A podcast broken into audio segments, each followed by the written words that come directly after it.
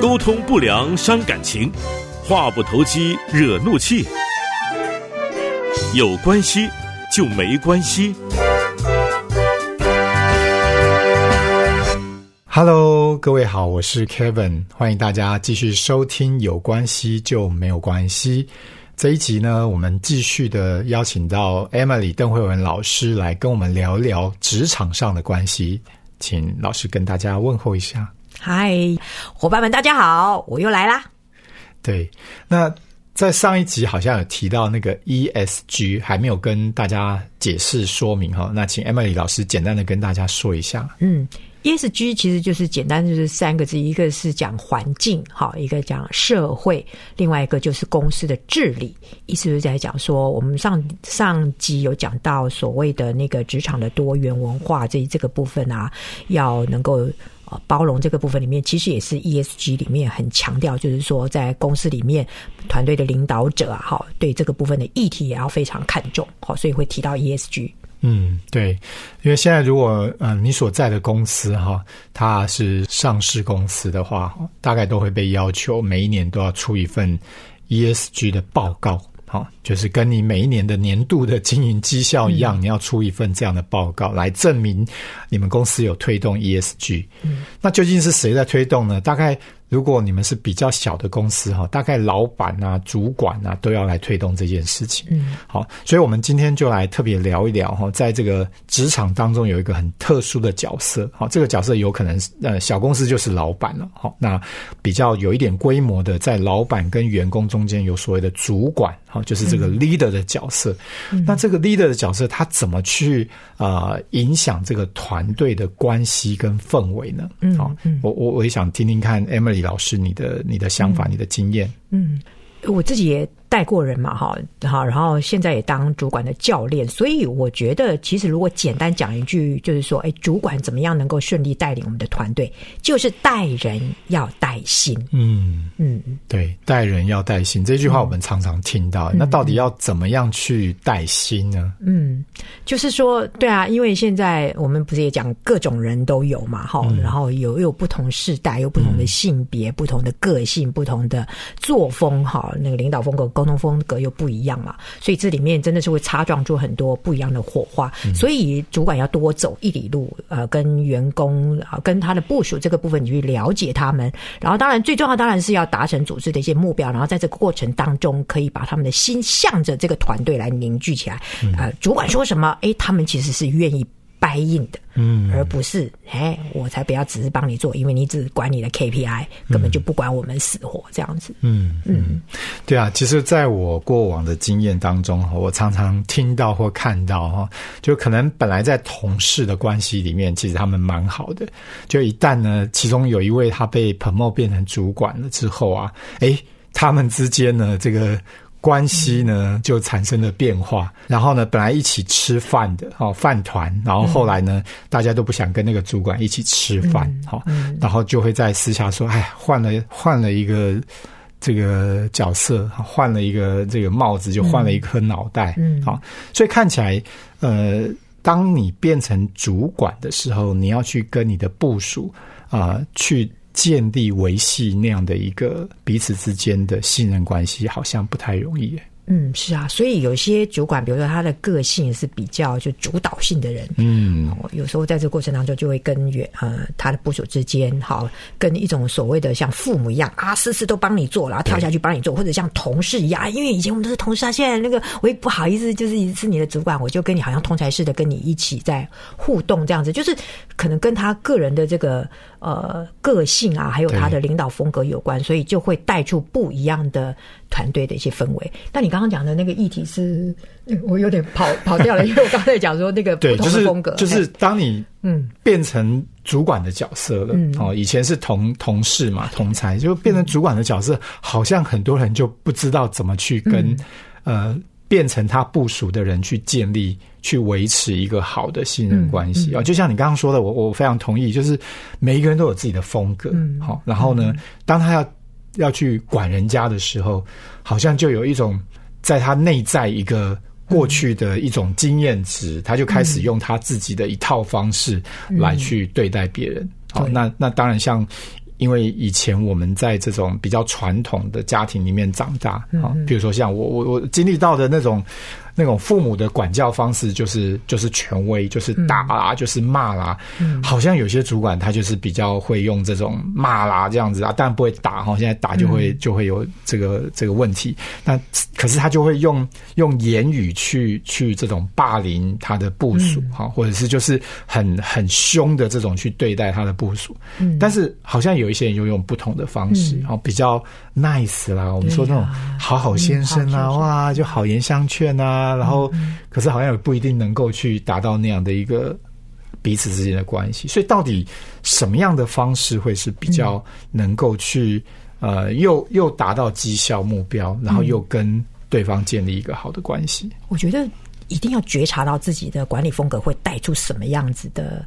啊，就就说觉察自己是什么样的风格的人，比如说你就是很权威型的人，不要跟我说什么没有我 EQ 很好哦，我真的有时候碰到有一些的主管，他明明就是很权威，然后呃公司的那种所谓的那个呃 engagement survey，就是那种像满意度调查，已经讲说他就是这样的，可是他说没有啊，那个那个 只是一时的，他们写的那个自我感觉良好这样子，就我真的也有看过有这样就不了解，那当然有些人就会就说，哎，对我就是权威型的，所以请问这个部分我。我可以怎么样子让更多的人就是不会因为我权威，然后就不讲话了？嗯，因为你的你都是用权威的方式嘛，大家就讲说听你的最快。我如果提了又被你打枪，你又问了一大堆的问题，这有时候就感觉到我这个部分没有被尊重嘛。是，所以就是说，哎，那种权威型的，假如说他假如多走一里路，他就讲说他知道说他这个部分里面会影响他的团队是怎么样，是，他就可以好，就是说在跟他们建立的关系里面就不会只有权威式的，像那种我们讲的那个部分嘛。是我刚刚听到你说了呃两个很重要的元素哈，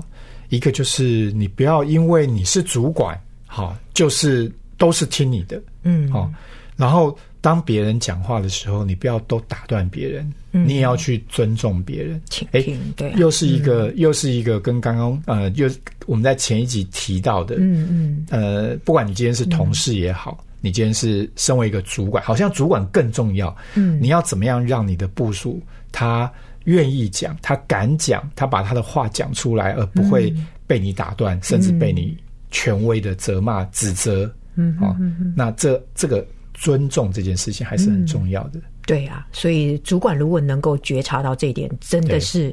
哦，我觉得真的是非常重要啦。是啊，那你刚刚又提到了觉察，嗯，所以。呃，你只要是在你的职场上，你你你能够自我觉察，已经是一个非常重要的一个一个能力。嗯，那当了主管，好像这个自我觉察还更重要。嗯，因为你的一言一行都在影响。对，不是只有影响你自己，嗯，你会影响到你的部署，而且会大家会看哦，这个主管是这样子，然后他还会影响到整个团队。嗯嗯。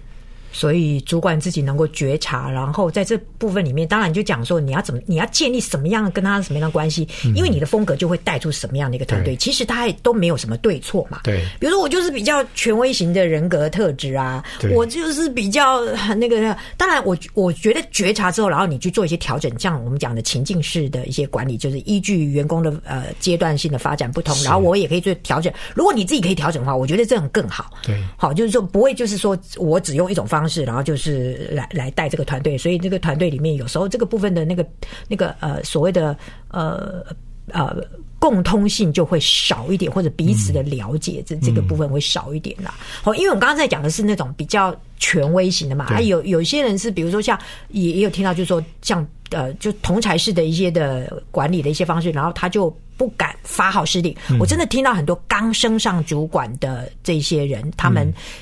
呃，就觉得以前我是很好的 individual contributor，就是我对我自己工作我很擅长，现在要把工作交付给他，交给他们，不如我自己来做，哦，对对，就不相信、不信任，还是自己做比较快又好。对对对，像类似像这样子，我也会觉得这种人也是会比较辛苦一点。只要你没有觉察到这一点的话，你就会自己全部所有的自己的身上，然后最后就想说，哎，那谁才是主管？什么都是我在做，加班到最晚的也是我，这样子，嗯，是啊。所以其实，呃，当主管这件事情真的是一个需要被教导学习的一个功课，对不对？一定要学习。这可能因为因为我自己是念管理。然后又念人力资源管理，所以，所以我我觉得这件事情，其实在我的学生生涯里面，嗯，这些都是我的一些基本元素。所以我我很清楚知道说，要当一个领导者，要做主管，嗯，本来就是不容易的，嗯。但是好像在我所待过的企业，我所看到我身边很多的人，他当主管是没有没有接受什么培训的，对，因为他的绩效好，好，哎，他就被 promote 了，然后他就哦，从下个月一号。你就是主管了，好像以为这样就可以当一个主管。嗯就我我看到蛮多哈，蛮多的，他可能是一个 super sales，是一个 top sales，就就让他去当那个 sales team 的 head，嗯，就下面的人都阵亡了。嗯，对呀。然后我也看过那个，本来他是一个像你刚刚说的，他他是一个这个 individual 的一个 contributor，他很能够去 design，他去创造、去研发产品，非常的厉害。嗯然后他被 promote 成为一个。RD 的 head 就带了一群非常优秀、顶尖的高手，嗯，就后来没多久，大家都走了。对，因为他觉得，对，我也很厉害啊，我何必听你这个好用这种让我觉得不被尊重的方式在带领我？嗯嗯嗯，对呀。所以看起来这个呃，一个 leader，一个主管，他会影响到这个团队的彼此的氛围是更严重的。嗯，所以那个氛围，你刚刚提到，我也是就就讲到，就是说，主管你要带什么样的一个氛围，就是跟自己的个性有关嘛。有些人是非常事情导向，有些人是非常人际导向的。好，那当然，如果是被绩效 promote 上来，他们一定是看绩效，就是你有达标，哎，这这个部分里面，我才会进一步的跟你，哎，就这什么建立信任的一些的关系，因为他们会觉得说，呃。来公司解决问题的嘛，来公司就工作嘛，哈。然后我就我觉得把事情做完是更重要的。只是说在这个过程当中，你要跟你的团队，呃，因为团队里面也有年轻的，我们刚刚在讲不同的时代、不同的那个特质的人嘛，所以他在这里面，如果他能够在这个过程当中也跟这些人，不管是呃，你对。你要带什么样的一个团队？你常常在跟他们一呃带他们的时候，有让他们知道你是你是要营造什么样的一个团队氛围的人，然后。一对一也要去了解他们个人的一些的特质，然后建立这种信任的关系。嗯，不然的话，大家就大锅饭，大家就想啊，就就这样子哦。你看，我一看就知道你就比较喜欢那个人嘛。啊，我就是这种人，就是没被欣赏嘛。啊，甚至有时候被贴标签，说我最讨厌跟更笨的人一起工作。哇，那不是在指我吗？这样子哈，类似像这样子的，对对。嗯，所以除非你的部门里面就一个人一个部署，哦，否则看起来就会有一个呃。当你对这个人这样子的时候，另外一个人在看，在看，他就会形成一个三角关系、四角关系、五角关系，就是那个关系就越来越复杂了。嗯，好，所以感觉上要做好一个团队的 leader，嗯，是一件还蛮不容易的事情呢。没错，嗯，那那不晓得戴曼里老师有没有什么样的一些？好的工具跟方法，在您过往的经验里面，你觉得可以去帮助我们做好一个 leader 哈，嗯，而且是符合现在这个世代这个环境比较能够受用的啊，因为的确，我我觉得现在的世代的年轻的价值观跟以前是不太一样的，嗯。最近啊，我我们其实我们的团队里面，我们也在进行一个正向领导力跟社会计量哈。大家先不要对社会计量，呃，我就简单来讲，社会计量就是在讲，好像在做统计，是不是？哎，我们不是，呃，这是统计的概念没有错，它就是想量测人跟人之间的关系哈，距离等等这些，然后怎么样子让我的呃，透过这个我的团队 leader 的一个领导，特别是正向领导的方式，可以用这样的一个方式凝聚团队的向心力嘛。那我带出的一些团队的。氛围就不管你是一个本来是温暖型的人，还是你是比较权威型的人，其实都可以用这样子的一个工具去了解你们啊部门里面啊这些的部署，他们对某一些事情的一些的看法，嗯，好，然后你跟他之间的那个关系是怎么样？那我我我我我刚刚你既然提到这个部分，我们也觉得说可以用。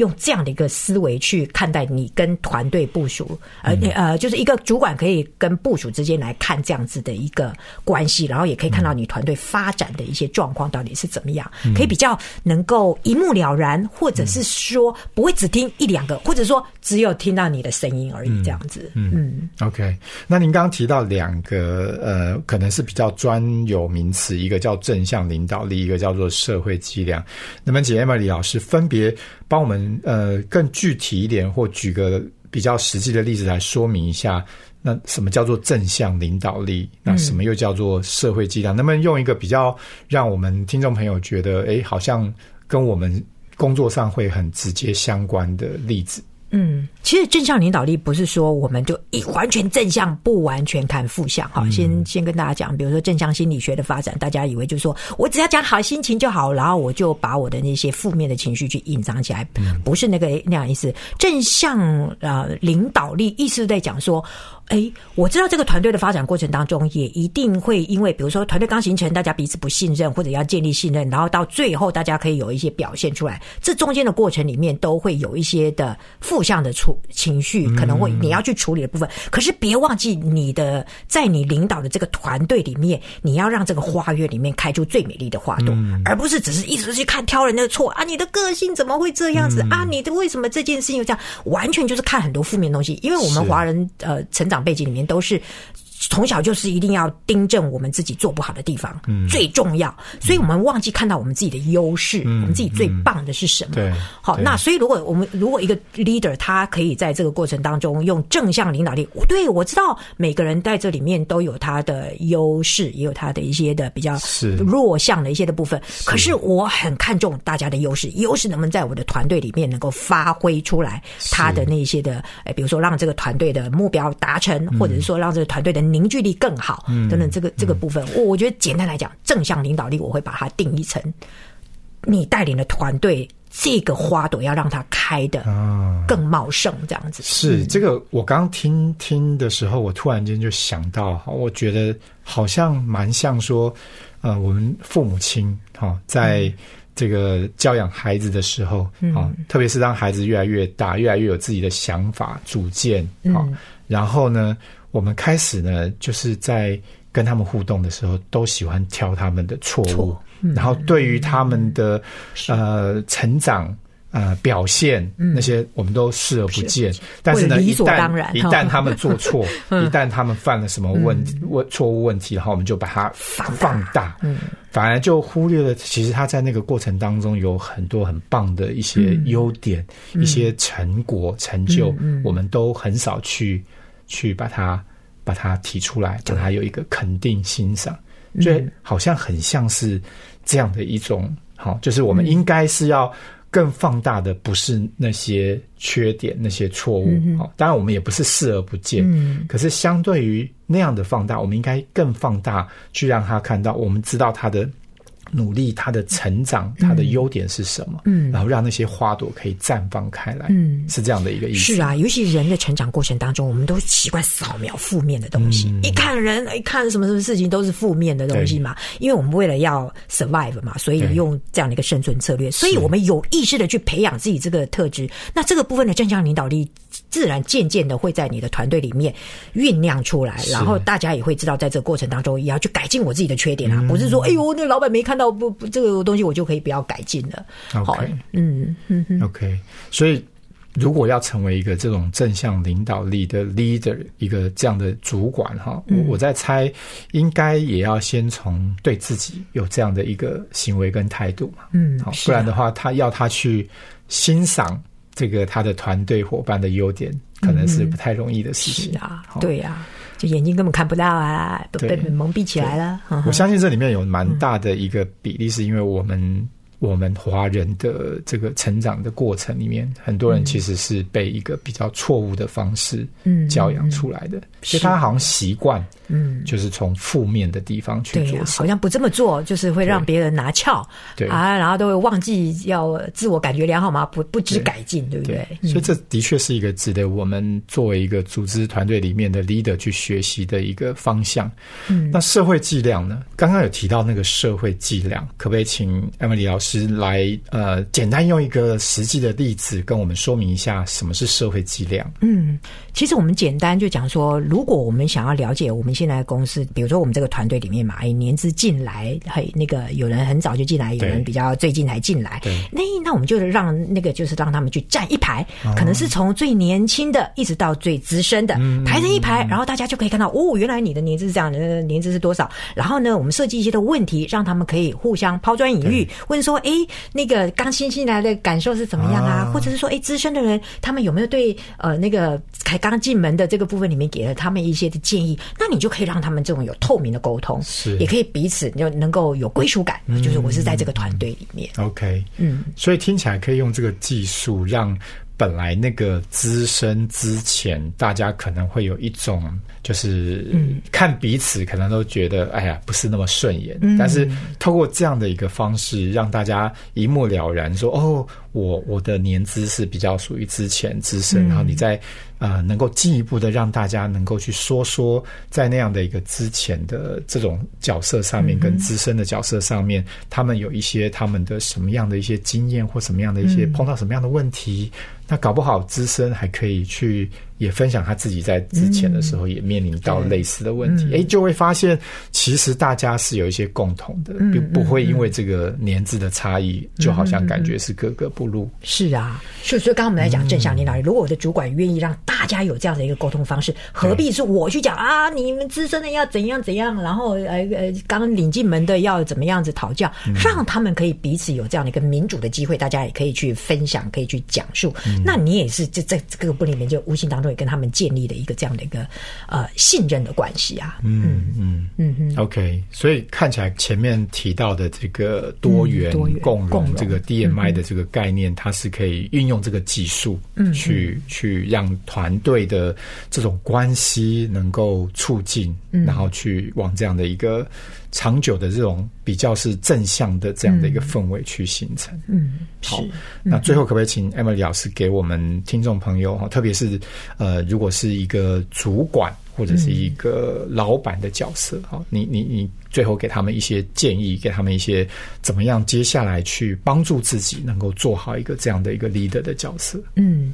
首先我要向各位主管致敬，因为我觉得要当主管真的很不容易，不容易要多走一里路。那在这个过程当中，你不是只是就是把自己的事情做好，你要借着团队发挥他们的优势强项，然后发挥你的正向领导力的方式，让你自己带领这个团队可以发光发热。所以我知道很不容易，可是呢，你可以呃学习一些新的一些的方法，跟团队之间建立这样的一个关系，让你让你在这个过程当中，嗯、就是可以发挥，也可以发挥你的角色了。我知道不容易，可是我觉得只要你愿意努力去学习，其实我觉得这还是一个很值得学习的。因为我们现在有看到，真的有太多的人也是需要有一个好主管嘛，对不对？我们大概有呃这个部分里，如果能够呃在他的生涯里面。碰到一个好的主管，其实对他的一些生涯、对整整个我们讲社会的这个部分的影响力，其实也是很大的。所以你的影响力是非常大的。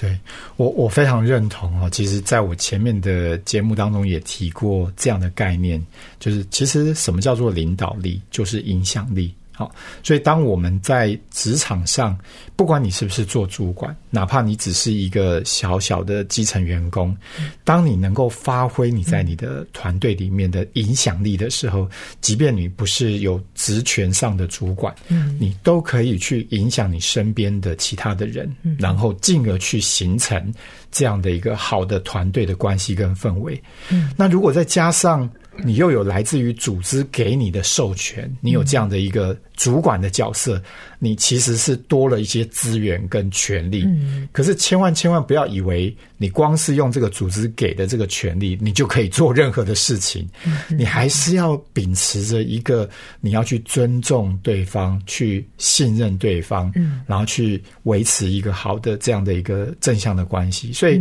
那个正向领导力这件事情，真的是值得我们呃，不管你是什么样的一种价值观，或者是你是什么样的风格，我们都可以尝试学习。好，那我想把这样的一个技术、这样的一个态度用在你的职场上，你也可以带回家，用在你的家庭关系里面。我相信你会更有收获。非常认同。嗯，好，我们今天就到这边，谢谢 Emily 老师。好，谢谢大家。嗯